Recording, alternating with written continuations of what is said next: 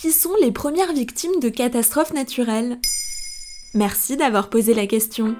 La série Tremay de HBO, sortie en 2010, un hommage aux traditions musicales de la Nouvelle-Orléans, se déroule trois mois après le passage de l'ouragan Katrina. On voit les habitants du quartier populaire de Tremay, en grande majorité des Afro-Américains, subir de plein fouet les conséquences de cette catastrophe naturelle. Les maisons détruites, la crise économique, la recherche de proches disparus, Selon l'Organisation météorologique mondiale, le nombre de catastrophes naturelles de ce type a été multiplié par 5 depuis 1970. Des chercheurs du monde entier se sont consacrés à en étudier les conséquences, et tous sont d'accord sur un point.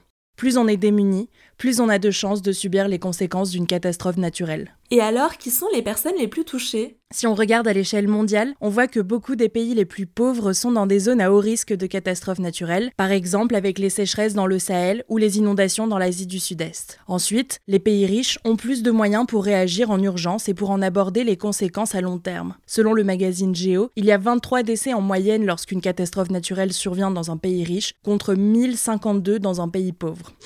En plus des décès au moment même des catastrophes, les conséquences sur la durée sont plus violentes dans les pays pauvres. Par exemple, l'insécurité alimentaire, le manque d'eau, le risque sanitaire de maladies, le renforcement de la pauvreté, etc. Dans un même pays, les plus pauvres sont aussi les plus touchés?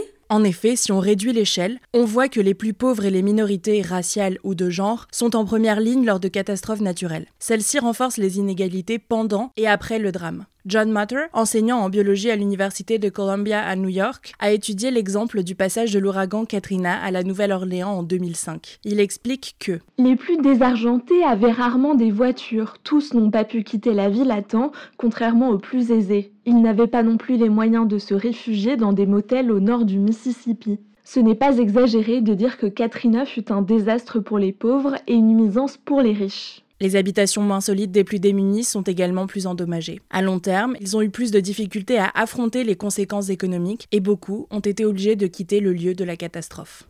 Et les inégalités de genre dans tout ça? Les chercheurs Eric Neumayer et Thomas Plumper ont étudié 200 catastrophes dans 141 pays. Ils constatent que les catastrophes naturelles tuent plus de femmes. Parce qu'elles représentent 70% des personnes vivant sous le seuil de pauvreté dans le monde, mais pas que. Dans son podcast Un jour la Terre s'ouvre, la journaliste Lucille Torregrossa prend l'exemple du tsunami en Indonésie en 2004. Dans certaines régions, trois quarts des victimes étaient des femmes. Beaucoup ne savaient pas nager, ont refusé de quitter leur logement sans leur mari ou de monter dans les bateaux si leurs vêtements avaient été arrachés par les eaux. Sur le long terme, les catastrophes créent un environnement favorisant les violences sexuelles, la traite humaine ou les mariages forcés. Concrètement, si une famille d'agriculteurs voit ses terres et récoltes détruites à cause d'une sécheresse ou d'une inondation, elle aura tendance à chercher à marier ses filles pour avoir moins de bouches à nourrir. Les chercheurs pensent que le changement climatique pourrait annuler les progrès faits quant au mariage forcé d'adolescentes ces dernières années. Voilà qui sont les premières victimes de catastrophes naturelles. Maintenant, vous savez, un épisode écrit et réalisé par Antonella Francini. Ce podcast est disponible sur toutes les plateformes audio. Et si cet épisode vous a plu, n'hésitez pas à laisser des commentaires ou des étoiles sur vos applis de podcast préférés.